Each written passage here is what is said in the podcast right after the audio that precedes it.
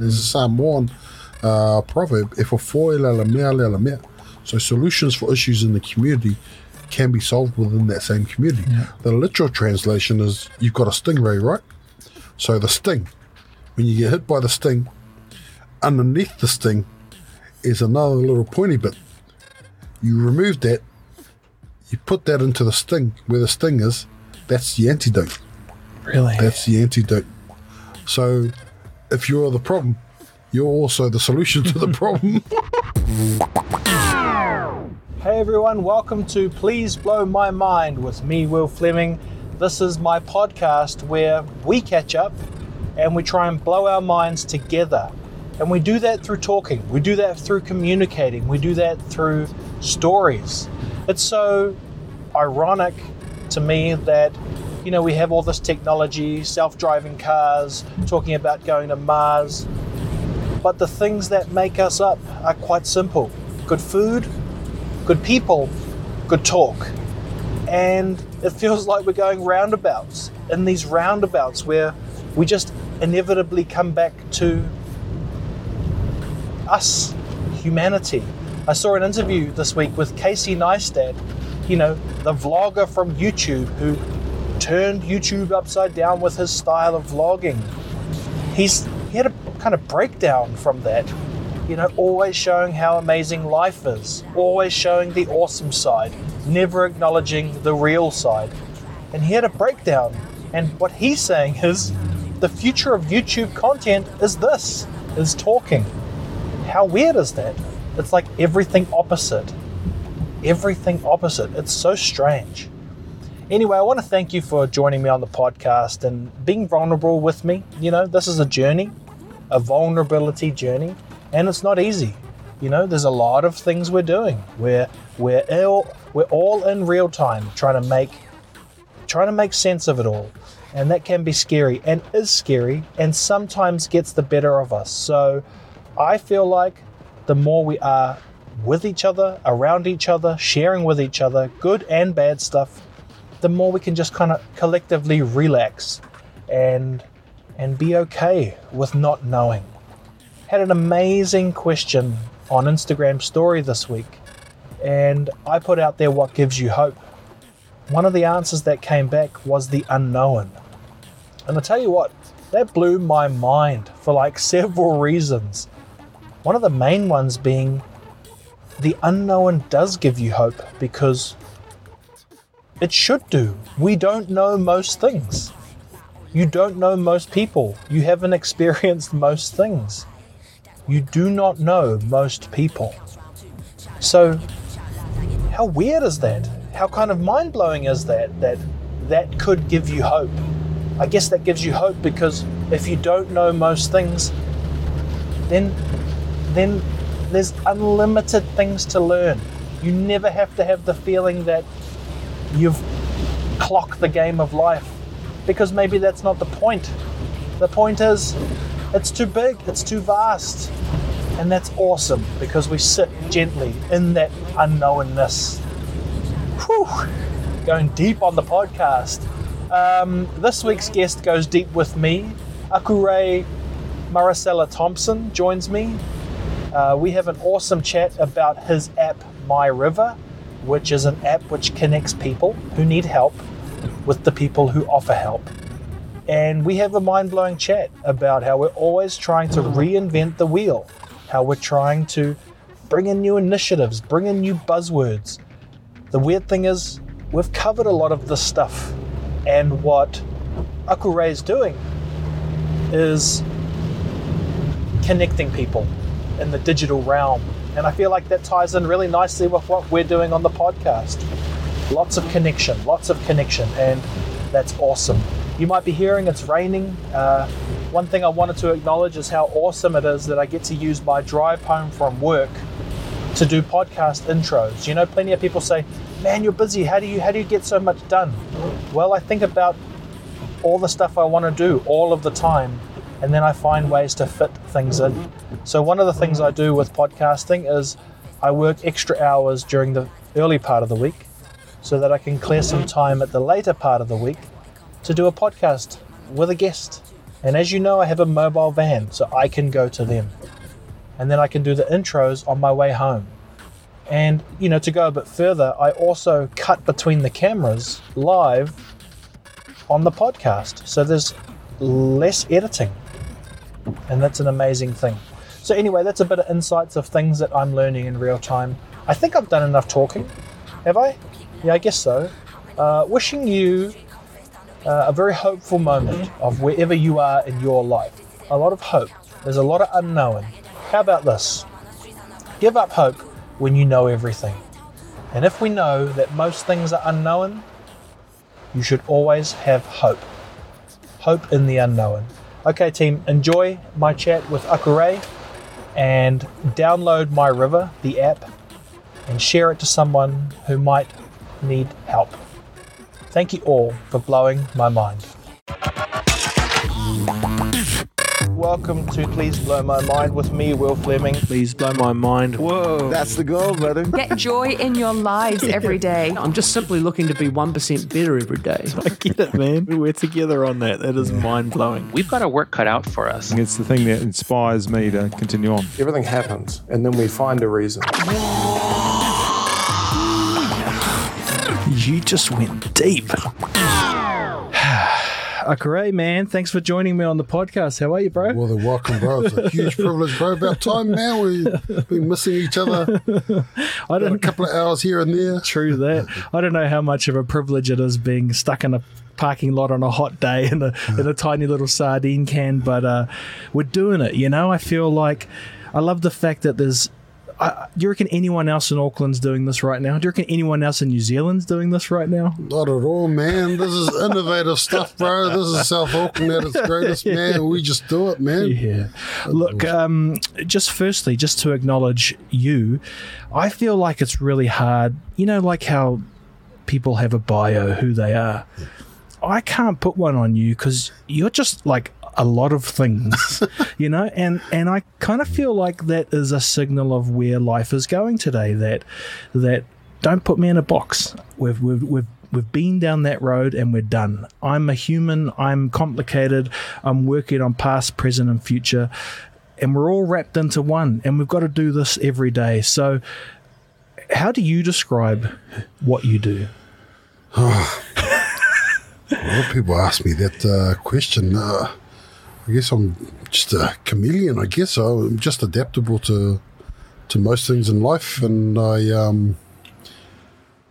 just fall into what makes me happy at the time. And currently, in my current space at the moment, I'm quite happy in the flexibility, the freedom that I have, being self-employed, controlling my own destiny, having time with my kids and stuff like that. I think that's what matters more to me than any titles and that sort of stuff. But and would you say all the work you're doing in the community is trying to offer that insight to other people who maybe haven't got that yet? I think so. Behind all of that is behind all of that sort of all of that mess, there is some sort of thinking around, you know, essentially utilising my own sort of failures and experiences to hopefully try and educate somebody else who came through doing stupid things like I did when I was quite young. And there's quite a lot of us out there. I just a normal Pacific Island immigrant to South Auckland that thought I had limited opportunities, things, and through my experiences, rubbing shoulders with different people, good or bad, has really exposed me to a lot more things out there that, you know, if you were to ask me when I was 18, 17, I wouldn't even believe where I'd be now, but very, very fortunate and privileged. You know, it is an interesting thing. You mentioned people you've rubbed shoulders with, good and bad. I feel like that's a huge part of what you do is you acknowledge also the bad stuff.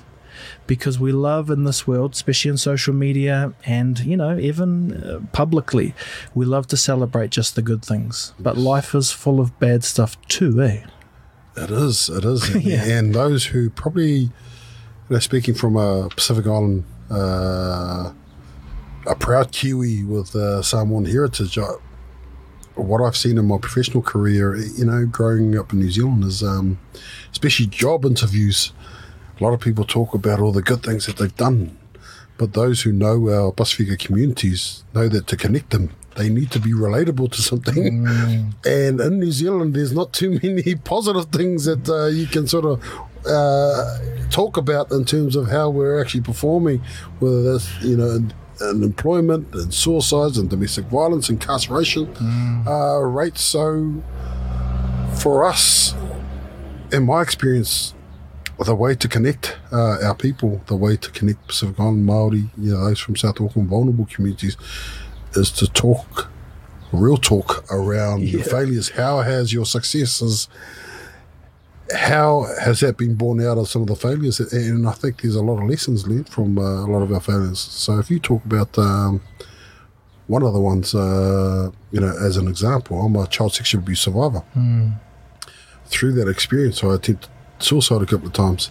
Through those experiences, I ended up in, you know, getting involved in youth gangs, started doing stupid things.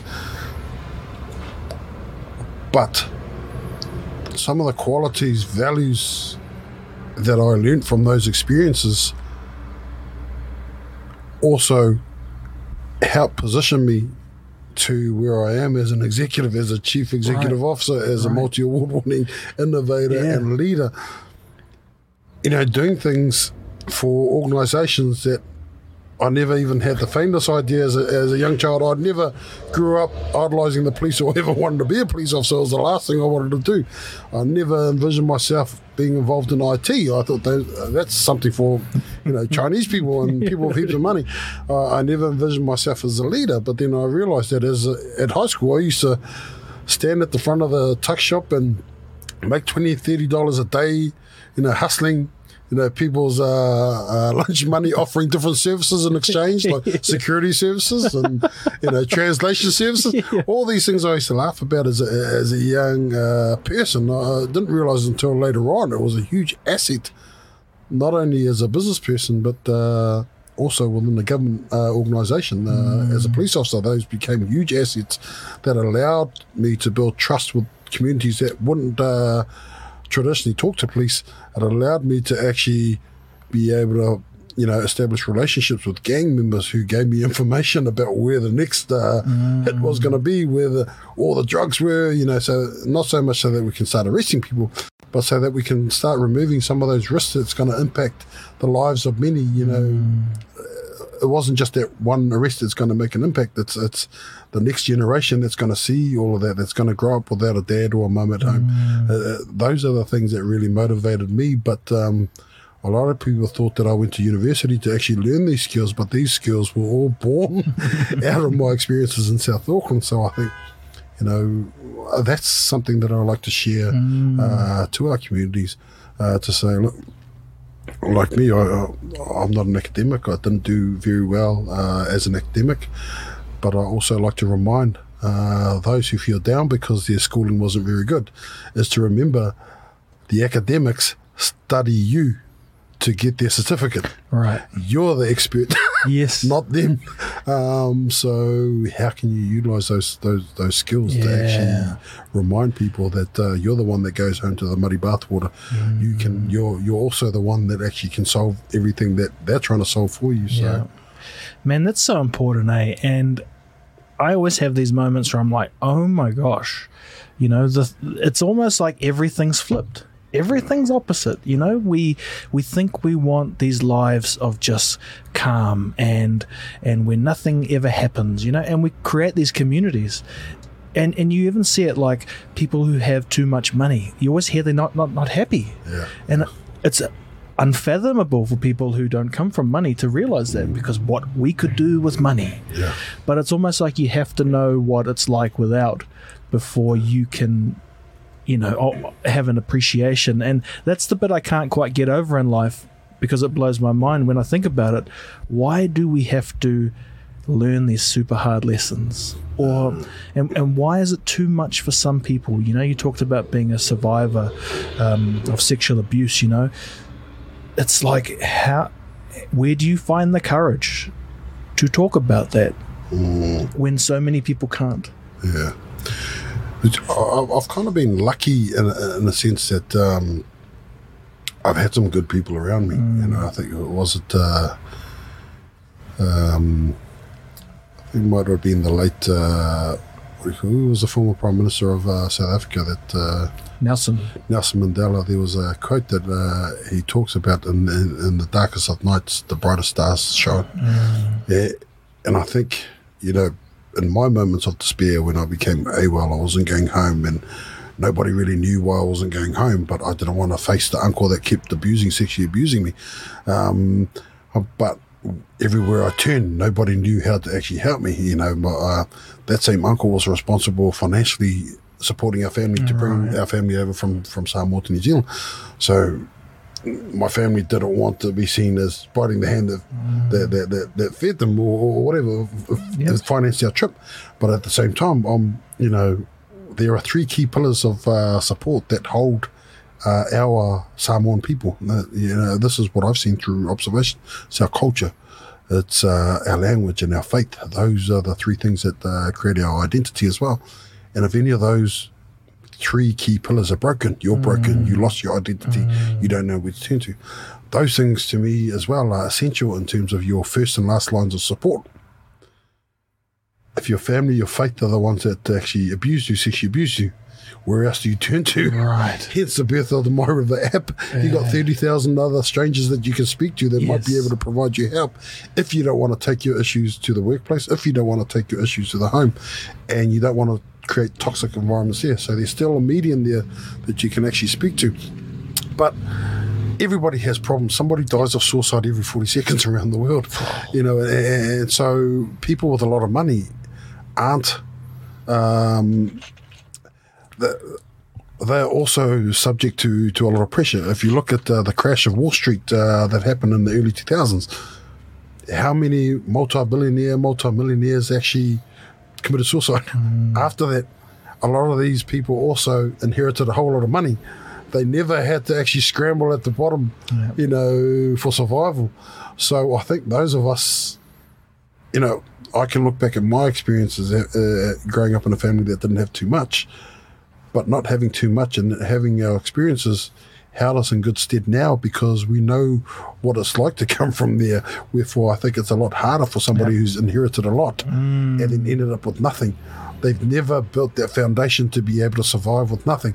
So there's more risks at play to them. But also at the same time, those are some lessons that we can teach our people from vulnerable communities, that you're in a better position, you know. So if you can survive from here, you've actually got your master's degree to actually, you know, survive up here. So, and you mentioned MyRiva, that's the app. What's the birth of that? So the birth of MyRiva is a few things. So when I first we came to New Zealand in the early 80s, and all I remember was my parents talking about this place called New Zealand. And my only vision of New Zealand, my only, you know, memories of what New Zealand might look like, they said that they speak a different language and there are white people there. And so, and we grew up in a Christian family. More than 90% of Samoa is a Christian country. And so a lot of the photos in our Bible were of white people, blonde hair, green eyes, whatever. And so I just envisioned New Zealand as being this country with a lot of these, you know, pale-skinned people with blonde hair, and they speak a different language. But the other thing I heard was that New Zealand was a land of opportunity, good education, a lot of jobs, a lot of money, which is awesome. And so when we came, we were all very, very excited. But when we arrived, the first 18 months to 2 years of our life in New Zealand was very, very stressful. Right. It was very, very cold. None of us have actually experienced this type of cold. None of us has experienced this sort of level of having to speak a language we didn't even teach ourselves before we arrived. And I saw things happening in our family dynamic that was very, very... That I hadn't seen in Samoa, like domestic violence. I'd never seen, you know, I heard the odd arguing, but this time I was pulling the hair, punching, you know, scratching, you know, between mum and dad. But those things also aligned with their stress levels, because dad was picked up a few times by the cops drink driving, not having a driver's license, all these little things. Nobody taught them about you need a driver's license when you go, you know, and to get a job in New Zealand, you need at least a driver's license before you can get a job. Nobody taught my parents anything about financial literacy. They're sending a whole lot of money to Samoa to help, because we're a giving people. We thrive upon the you know, service is how you make your way up to the pecking order. And so my parents were unprepared, and when they tried to reach out to different people for support, everybody was too busy. Nobody, so they didn't know where to turn to. Wow. And so that was one. My experience with child sexual abuse was one. Didn't know who to turn to. And my experience in the police. So in the police in 2006, there was a youth gang-related homicides across New Zealand, across South Auckland area. Most of them were young busfika kids like me, going through exactly the same experience. A lot of them had never come to the attention of police before. So given my background with youth gangs and child sexual abuse and suicides, I was shoulder-tapped to actually run this team, which was set up to actually target youth gangs and try and quell the issue. Now, I took on the challenge because one of my issues in the New Zealand police is quite often when something happened in the community, like a Māori or Pasifika community, they will send a white executive, you know, with a six-figure salary over to America, Europe, and then they bring back all these solutions, all these ideas, frameworks, and strategies and whatnot. And my issue was that did they have to pay somebody, send somebody over that has never lived in Ōtara over to Europe to bring their frameworks here? They were undermining the ideas and solutions in my community to come up with their own problems, because they're the ones that go home to where the babies are dying. Yeah. They're the ones that are going home to the mums and dads are dying from domestic violence. Why aren't we asking them what solutions are? So I managed to challenge my bosses and convince them enough to actually let me actually drive what solutions look like by actually asking people that go home to the muddy bathwater.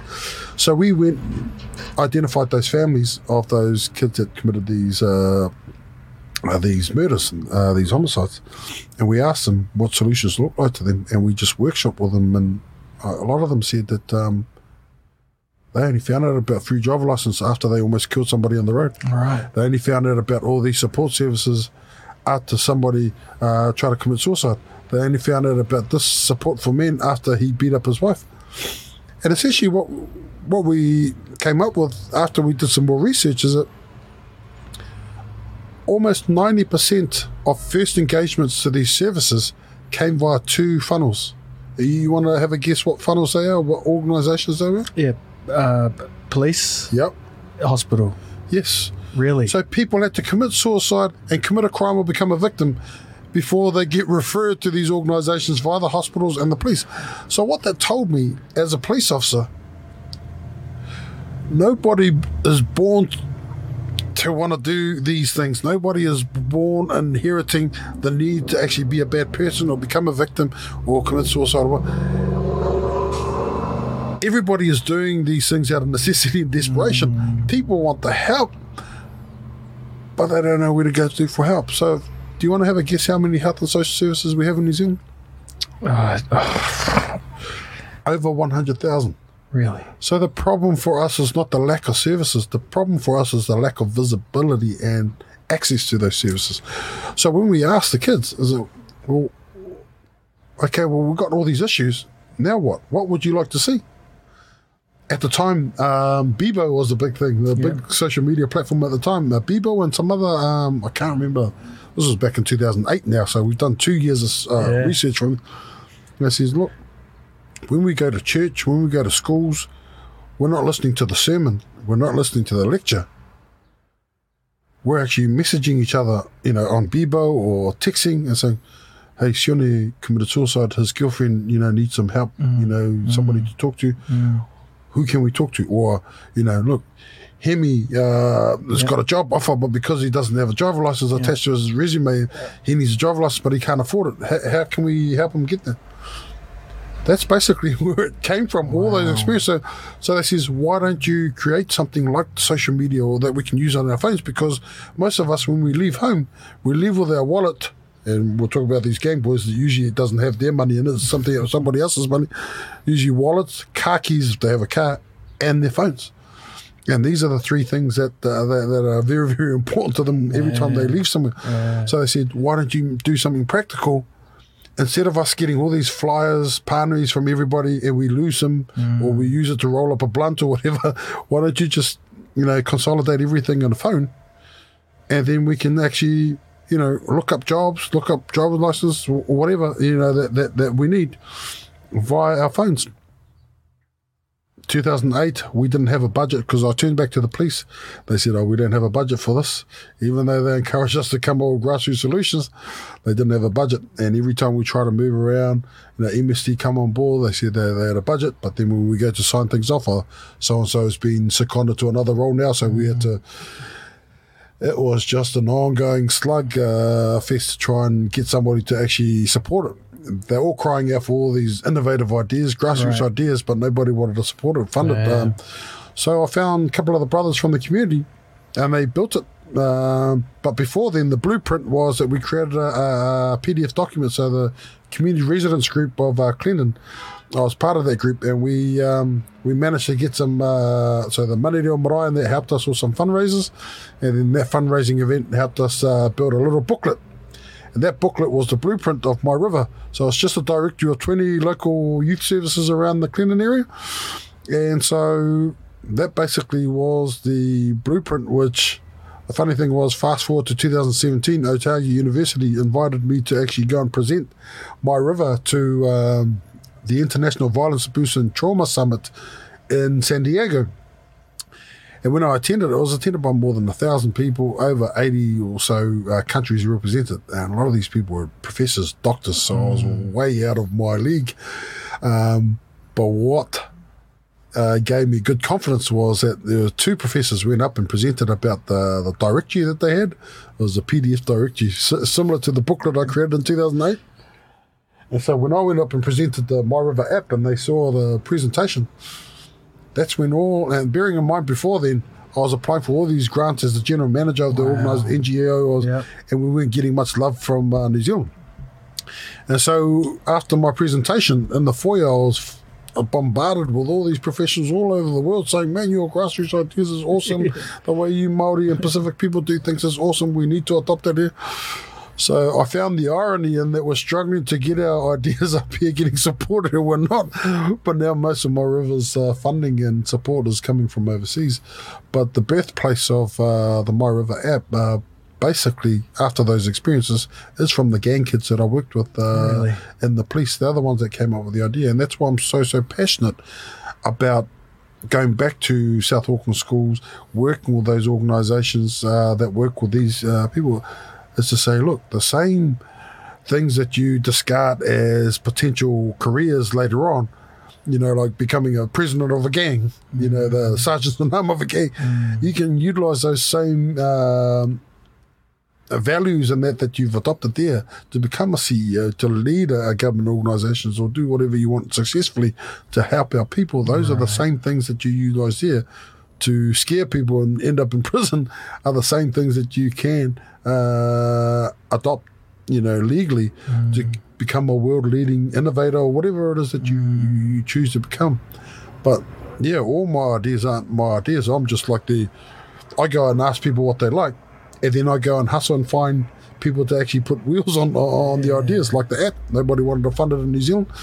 So I found a couple of brothers at a random event, and they says, look, we'll sell our home and we'll fund it. And wow. Yeah, so... It strikes me that you're not trying to reinvent any wheels. No. You're just trying to connect. Connect, brother. Yeah, and I get it why people who don't do it tough don't see that.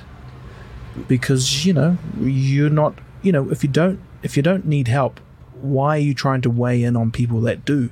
So it had to only come from the communities that need help. Hey, the solution has to... Yeah. Exactly. And that's why with our organisation, and I'm quite passionate about, and I've been pushing this since I was a young lad, but there's a Samoan proverb, e whawhoi lalamea lalamea. So solutions for issues in the community can be solved within that same community. Yeah. The literal translation is you've got a stingray, right? So the sting, when you get hit by the sting, underneath the sting is another little pointy bit. You remove that, you put that into the sting, where the sting is, that's the antidote. Really? That's the antidote. So if you're the problem, you're also the solution to the problem. and so that's what that's the literal translation to it. But it's a reminder too, you know, for organisations out there trying to engage our people, trying to come up with solutions to them. Make sure you're actually attacking the actual solution, not just coming up with some fancy words, that you know, but not involving the actual people that matter in those conversations. And when I say in conversations, I, you know, it's everything. Like one of my biggest issues in the police when I was working there, and some of these other big public services, you look at the rates that they pay for consultants' contracts, right? A legal consultant and someone around employment consultant, IT consultant, you know, they charge an arm and a leg, or they call it market rates, right? Yeah, yeah. But then the communities that they're trying to engage your services, like Māori, Pasifika, ethnic and Asian communities, they have liaisons here. Or instead of paying them, the consultants in those fields, their market rate, what do? They form advisory groups. It's a cop-out advisory group. So all they do is to say, oh, we consulted a kaumātua from the marae over here, a liaison from here, from the Pacific Island Church. And all they do is they just bring in a couple of muffins, and then they said, we had the conversation. That's not where the conversations need to be. It's around the round table discussions to make those decisions and pay them what they're worth. It's not about money. It's about acknowledgement that their cultural competencies, their language competencies, their cultural and language IP needs to be acknowledged. You know, why are we paying market rate for somebody who went and got a master's in IT or whatever from a university, and we put very little effort in actually, you know, paying market rate for somebody that brings on spiritual, you know, expertise, cultural expertise at that level. We that needs to be part of the matrix to, you know, just that little acknowledgement. You know, we're not just there for karakias, and that's one of my issues in the police too. I was part of the district leadership team, but every time I was there, they tasked me to come up with a founding strategy for Pasifika, ethnic and Asian community. So I get all these people in that volunteer their time, and these are experts in their domains. These are like professors, you know, in psychology, and they're Pasifika people. They're not asking for money. Yeah. All they're asking for is that this document that we've been tasked to actually put together, the founding document, is signed off. So we're spending 6 to 8 months on consulting. These people are catching their own, paying their own airfares and petrol to get there. They're not asking for any money. They just want to see this thing over the line. Yeah. 3 years, we keep going back to the bosses to sign it off. I know the goalpost has shifted, and that's the thing that that I'm concerned about is just ticking the box. Yeah, you know? And so for me, then accountability. We need to be able to hold these organisations to accountable. We're not there just to, and similar to my role, and I had to. That was the last time they asked me to do a karakia. They told me to do a karakia, and I said, I don't even go to church. You guys do the karakia. There's a lot of assumptions in this room, but when I come to sign the strategy, you guys keep shifting the goalposts, and you want me to do the bloody karakia. You guys do the karakia. I don't go to church. You know, somebody dies on the road, they get somebody to go do the karakia. Yeah. But then they don't pay them the fee to actually go out, but they will pay a fee for an IT person to come and turn the computer on. Yeah. It's crazy. No, and it's rife this type of behavior in all types of things. You know, I come from a television background, and what I love about what we do now is there's no barrier. It's like you say whatever the hell you want to say, and I say whatever we want to say, and we put it out there, and it's fair. Unfiltered. It's fair, and it's scary too, because it comes with risks, right? Because we might say things, but how do we learn how to walk. You fall over. And so that's what we're doing. You know, we might fall over 5-6 times and then we'll come up with that. We'll be finally ready, you know, and I kind of like that it's what we're doing is doing that publicly, you know. So, man, I think this is what change looks like too. You know, speaking to people like yourself who can articulate this stuff, who are not going off a certain, you know, list of things, you know, corporate. I think I'm happy those days are fading away. At least I want them to fade away, because I think it should come down to you've thought deeply about who you are and what you do and what you want to spend your time doing. Yeah. And that's come through hard lessons, some good, some bad. And now you're doing that. And that seems like what change is, because I think the generation, you know, our parents and our grandparents who came from the islands, their life was seeking opportunity or the dream that the West had more or something like that. And, you know, in some ways it does, in some ways it doesn't. And we happen to be the generations who are having to work that out. Yeah. What is the right part to take from my Cook Island side? And what is the right part to take from my dad's side? Yeah. And, you know, I can't sit here and say I know what team I'm on, because I'm on both. Yeah. So when the world's encouraging me to identify as one thing, I'm pushing back and I'm saying, no, and New Zealand shouldn't just say we're this or we're that. I think that's what this whole part of the world represents, you know. But more so for us, we're explorers. Yeah. we're explorers, man. And this is one of the things that I found. You know, I briefly mentioned about IT. How most people associate IT as Chinese and European expertise, but in that same presentation in San Diego. Now, there's 5 other Pasifika people that attended that event in San Diego, and we naturally gravitated towards each other because we were the minority in the room full of 1,200 people, experts.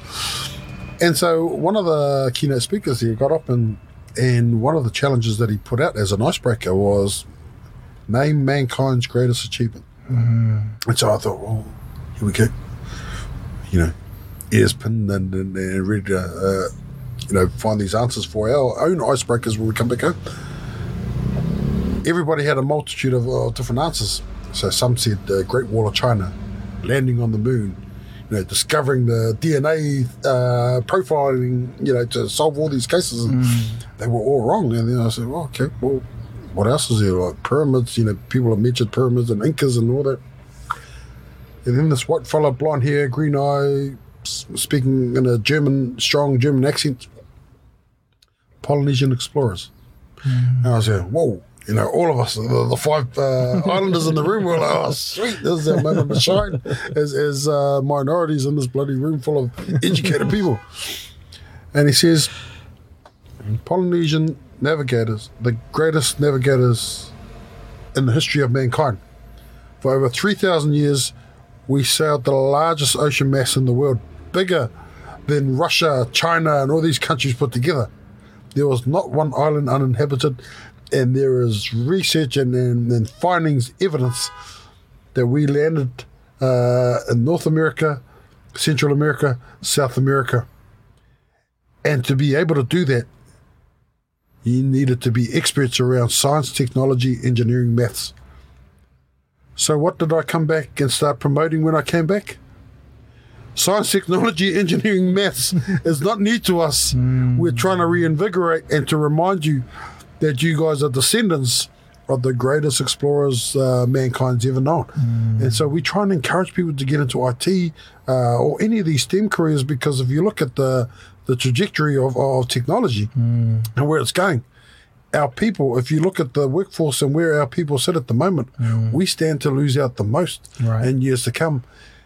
We also stand to lose out the most when it comes to risk for suicide and mental health, because technology is going to remove a lot of jobs and a lot of the factories and that our people are actually occupying at the moment, at the bottom of the pay band scale.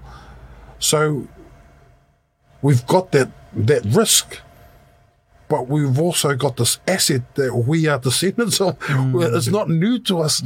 How do we actually, you know, voyage back to actually finding those skill sets that made us the greatest navigators or explorers that history's ever known? So I think, you know, the last research paper I saw, I think between Māori and Pasifika, we only represent in the workforce less than 2% of those operating in the IT space.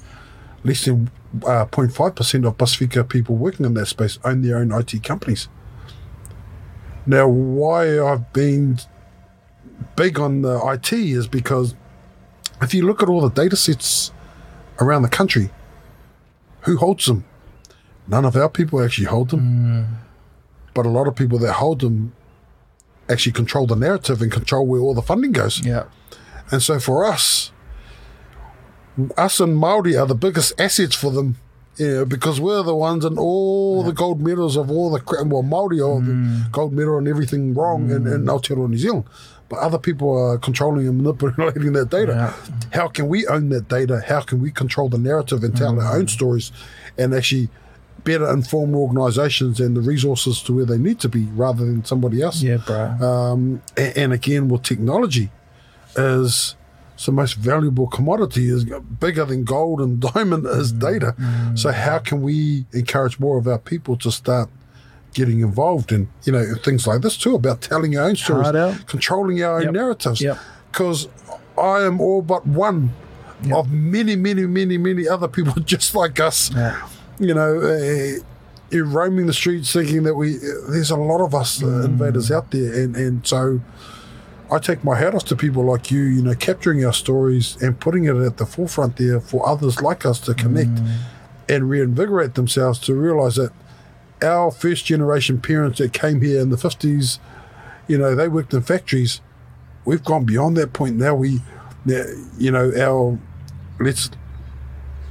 sky's the limit for us. I think so. And I think, part of the reason I think the future's bright is because off the cuff, Māori and PI are some of the most talented, in the moment, observational, and that's all social media is, it's reflecting on what's happening now. If you think of podcasting in New Zealand, that's really being dominated by Māori and Pacific, and all I want to do is upscale that so that you have a voice, others have a voice, and there's no barrier to entry.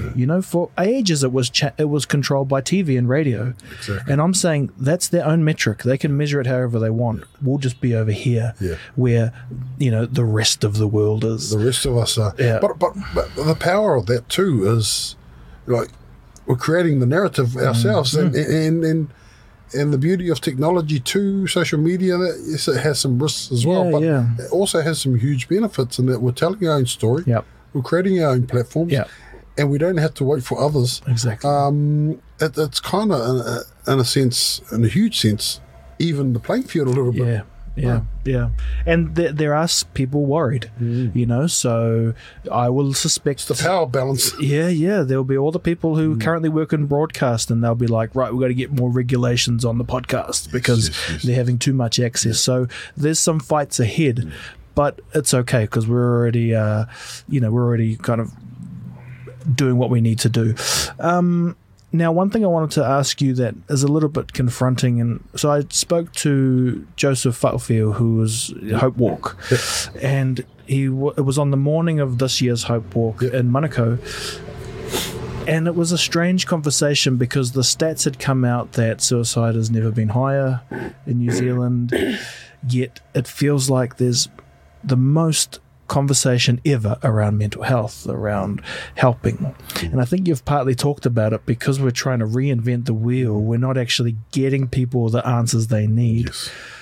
But I just wanted to know how you are managing. We're trying.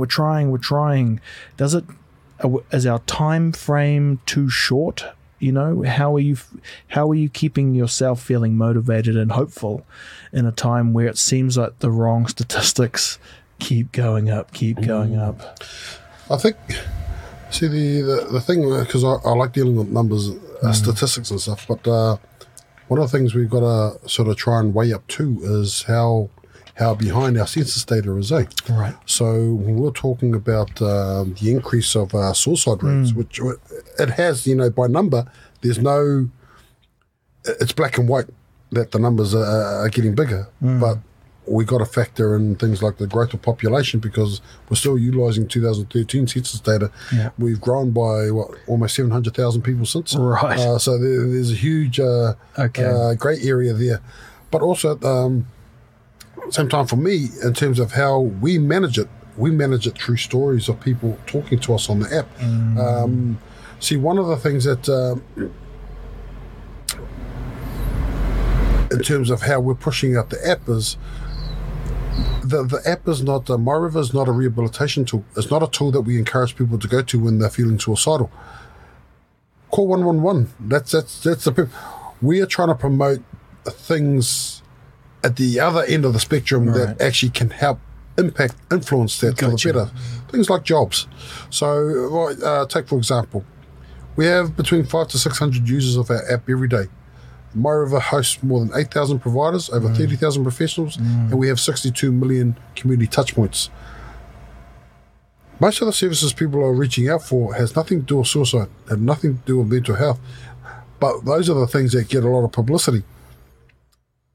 It does happen, but a lot of the focus needs to be on the areas that we need to fix. So that's visibility and access to the services, because... in my experience in the police, having attended multiple suicides and homicides across my 12-year career, none of those homicides or suicides I've ever attended had a psychologist sitting in the room holding somebody's hand. None of them had we'd seen evidence people holding an 0800 flyer there.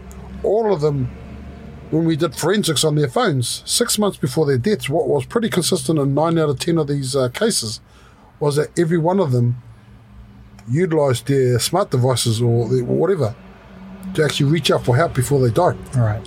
So it was important for us to bring this all into one place and manage the analytics so that before they reach this point of no return, that we're sending notifications and we're following up on them to say, hey, we noticed that you look for it. And it's not really, we tend to help people when they're in a crisis. It's too late.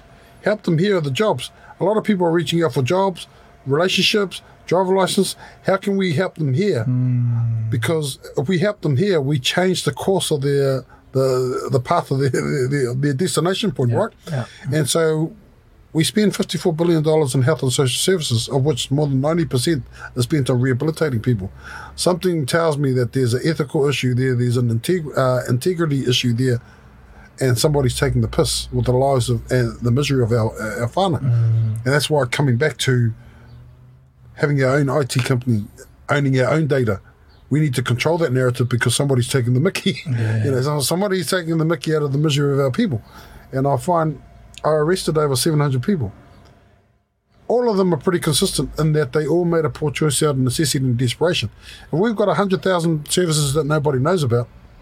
We've got a problem. Yeah. We spend $20 million on free driver license nobody knows about, $15 million on free holiday programs that no parent knows about, and then what do they do in the lead up to the school holidays? They're stressing out, arguing over who's going to take turns staying home. If they stay home again, the boss might fire them. All of these stresses. So it's all good and well having a mental health budget, you know, the first time ever, and throwing millions of dollars into things. But the problem is not creating more services when you've already got. Why don't you just support the existing ones and help extend its reach rather than, okay, somebody else has got another agenda, they need their own initiative and their resume so that they can tick the box and this a comment here and then get a higher portfolio.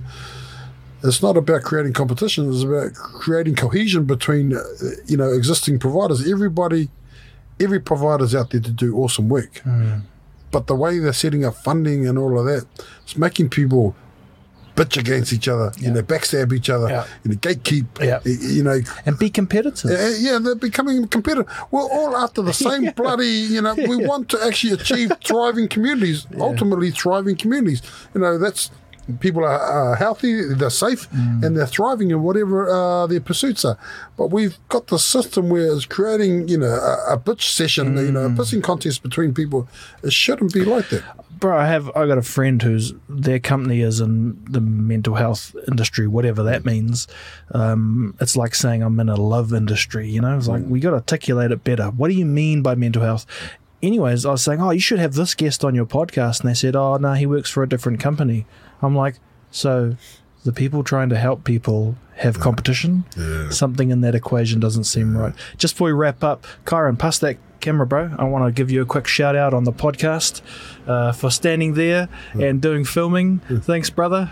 Kyron's an old video student of mine, and now he's joining me on the podcast to come and help record some of this gold. You haven't got sunburnt? You all right? No, I'm good. Sweet. Okay, take the camera back. Keep working, bro. Keep working. Bro, I want to ask you the question I ask every guest, which is, do you have one moment that you can share that, I call it blew your mind, but I think what I mean by that is shaped you in a way that you couldn't see the world the same? Do you have a moment that you could share? I mean, and you don't have to go kind of too personal, but I just want to acknowledge with the guests that, look, we are all a work in progress. We're all people. We're all human. And if I can get people to share the moment that they feel helped them, someone listening, watching might also be able to relate. Yeah. So for me, it's a combination. But the main thing that stuck out to me was that there were people there that were willing to actually give me a chance. And I think it was those moments that actually, you know, I never envisioned myself becoming a police officer, but I became a police officer because a police officer gave me a chance. I never envisioned myself becoming an innovator, but I became an innovator because somebody thought that I had the skills to be an innovator. I never sought out to become a leader. I ended up being an award-winning leader, which I didn't even see myself as a leader. But I think it's we tend to operate in silos and only encourage people to actually work within, you know, you just work in here because I'm only comfortable to work in that space myself. I think it's those people encouraged me to actually not be boxed in, not to succumb to you know, traditional thoughts towards a certain community or whatnot. People told me that I had exactly the same opportunities as anybody else, and like for example, we're doing some work with the Electoral Commission, and one of my mentors from there, she was, look, this campaign that we're on with MyRiva, somebody from Ōtara, their vote has exactly the same weight as a vote from somebody in Epsom. And so to me, I think we truly do have equal opportunity, and that opportunity requires people like us to step up and actually share some of our failures, because those failures is gold mine for other people that might be listening to say, hey, I went to Tangaroa College, I went to Hillary College, I went to, you know, Saint Church College, Aorere College. Those are all the high schools I went to. So when my mates, you know, and even at my age then, having attended 4 high schools that I was kicked out of, you know, when people ask me why 4 high schools, I said scholarships. Nobody decided to actually talk to the teachers and say, oh, he was a little shit. But I think, you know, having that experience and then having people that showed confidence in me despite all my wear and tear, despite my confidence levels being at the pits, trying to commit suicide, you know, embarrassed to talk about, you know, being a victim of child sexual abuse. I've lost count of how many people since I've come out have actually messaged me and says, look, it happened to me too. So I think that there are good people out there working in these, you know, health and social services, but they're not just experts. It's not just people with a clinical degree. They're not the only ones that are experts. I've had cases where I've attended a domestic incident where the potential perpetrator rung up, and what saved them wasn't a counsellor that he rung up. He walked down the bus stop and talked to a stranger. And through those dialogue, and the stranger turned out to be a homeless person, through that dialogue, he didn't beat up his wife. So for me, there are so many good people out there, and we've got to create that ecosystem so that we can build on that cohesion to all work together. We all play a part in each other's lives. We're all interconnected. And like I said before, somebody dies of suicide every 40 seconds.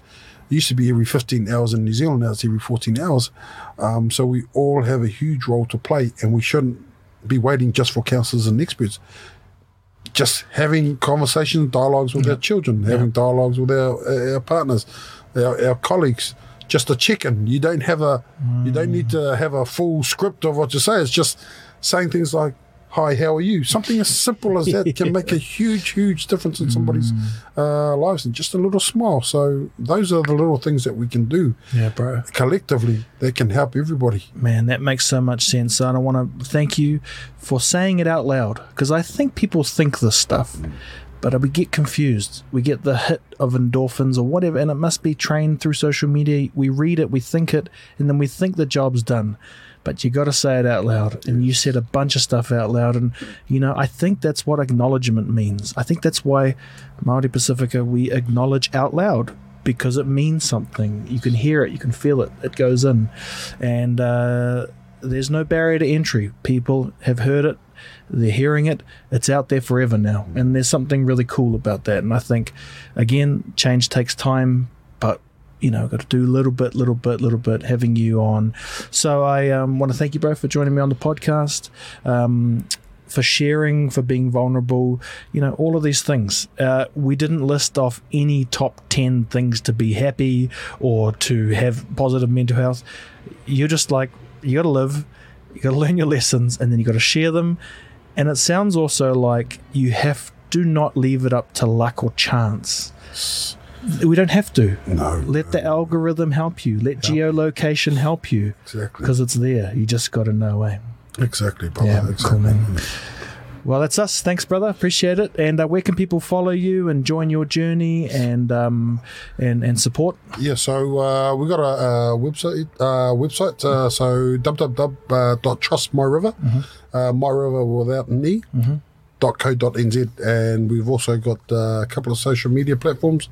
So we've got a LinkedIn page, we've got a Facebook page, and an Instagram and Twitter page as well. So and it's free to download. So MyRiva is a free to download app. But some of our ambassadors are Mike King and Dave Letele.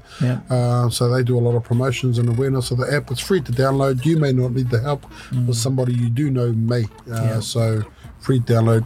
Share with your mates, and you appreciate it. Awesome. Thanks for joining me, brother. Cheers, brother. You blew our mind. Cheers, so bro.